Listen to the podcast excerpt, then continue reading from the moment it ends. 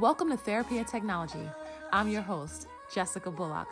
Thank you for tuning in to this conversation about all things technology and how we integrate it into our counseling profession.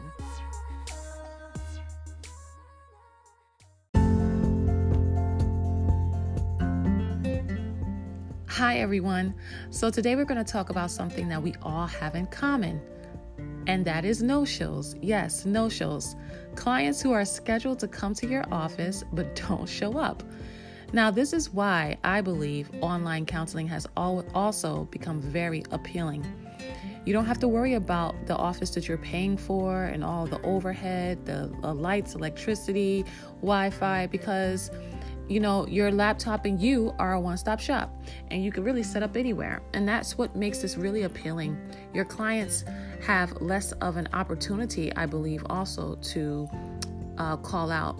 And within the past six months, I've noticed that, again, I've had more cancellations for my face to face clients than my online clients. And that is a trend in my actual business because within my company, I noticed that that's also the time where we've had more holidays, more people having uh, visitors from out of town, and also colder weather. So we we contribute to those factors. Uh, the knowledge that we know we're going to have to prepare for the winter and holiday season. So we all already have days and times where we set aside to take time off because we know it's a lower income season. However, when when that time starts to pick up and clients are now keeping their appointments, which is a little bit after the beginning of the year when people are getting back into their groove and swing of things. No shows are not okay. And so, what I've done is I've created a list of things that we can do, some income producing activities that you can do when you have no shows. Now, some of you have already in place some things that you have done to still get paid, regardless of whether or not your, your no shows show up. And one of those things is to um, charge them a no show fee. Now, I do that already, but one of the things about my no-show fees are that I don't charge for the full session. And I knew I know and have colleagues who do charge for the entire session. I don't do that. So I noticed that I still lose money. And like many of you, I have weekly, monthly, and quarterly goals. So today I'm going to just share with you some of the income producing activities that I do when my face to face clients don't show up for their sessions. And I hope you're able to take one or two of these ideas and maybe implement them into your own company so that you can have a, a continuous flow of income coming in, whether or not you, your no shows. Um, pay their their full fee or not.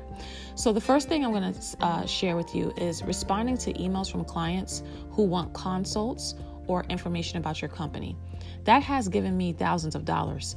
There have been very few consults that I have done that have not turned into money making uh, situations.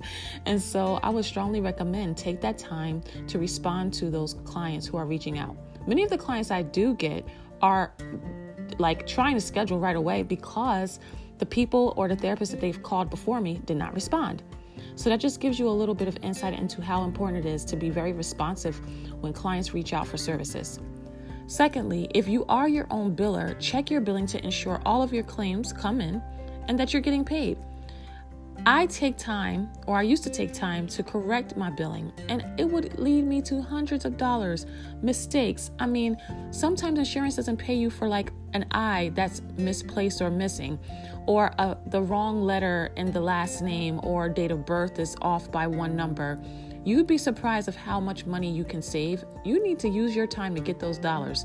So, one correction on a claim can have spent 10 minutes out of that session that you would have missed it because all of your clients came in and maybe your your week just flew by. Weeks turn into months and that billing never gets corrected. Then it goes beyond the grace period and you lose the money. And so take that time to check your billing if you you are your own biller. The third thing I would recommend is keep an ongoing list of clients who said to you that they would be available last minute during a day if or evening whatever time it is to have an online session with you so I know many of my colleagues who who mix in the online sessions with the face-to-face sessions just to have a breakup in the monotony of their day. So if you have clients who are, you know, free during the time uh, that your no shows come in, have a running list. My assistant and I have a list of clients who are always available, uh, who just may want a session at the last minute. And so we call them and let them know that, you know, they'll be on in about 10 minutes and we may give them a 45 minute session instead of a 53 minute session or vice versa. So depending on what's happening, uh, we provide that time for our clients.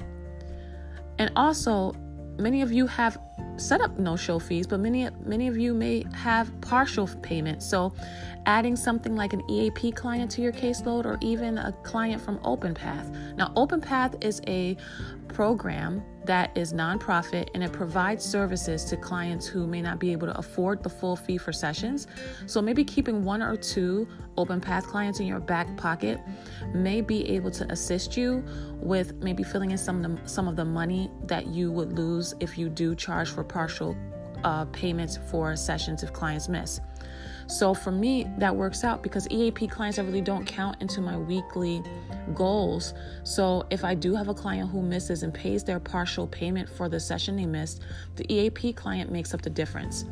So just to recap, some of the income producing activities for therapists may look like phone consultations, meetings with supervisees. If you're a supervisor and you charge for supervision meetings, meeting with a supervisee, posting to a social media site that interests people who want to purchase your products or services, checking billing claims for lost or delayed money, calling someone on an emergency no show list, or just doing some con- contractual work.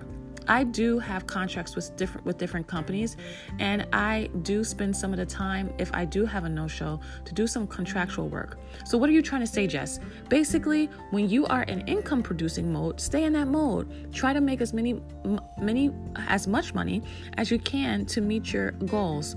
That office space won't pay for itself, and quite frankly, uh, this is why many therapists like the online space. So make your time work for you. If you do have a hybrid practice and you're noticing that you do have no shows from time to time, it's a lot harder to just figure out something to do to produce income. And I think it's easier when you're online, and that's just my personal opinion. But when you are, um, you know, an online therapist, it's a lot easier because you are somewhere where you want to be and you can get other things done so your time isn't lost. But when you are in your physical office space, there's only but so much you can do. Um, so use your time, make your time work for you, and make sure that if you do have some downtime during your day, if it's not going to be used for you to just take a break and you need that mental break, Try doing some of these income producing activities. I promise you, you will not be sorry. And at the end of the day, you will still reach your financial goals. So until next time, guys, I hope this was helpful. It was just a pain point that I found, that I face. And if it's helpful, I hope that you can take it and run with it. Until next time, guys, take care.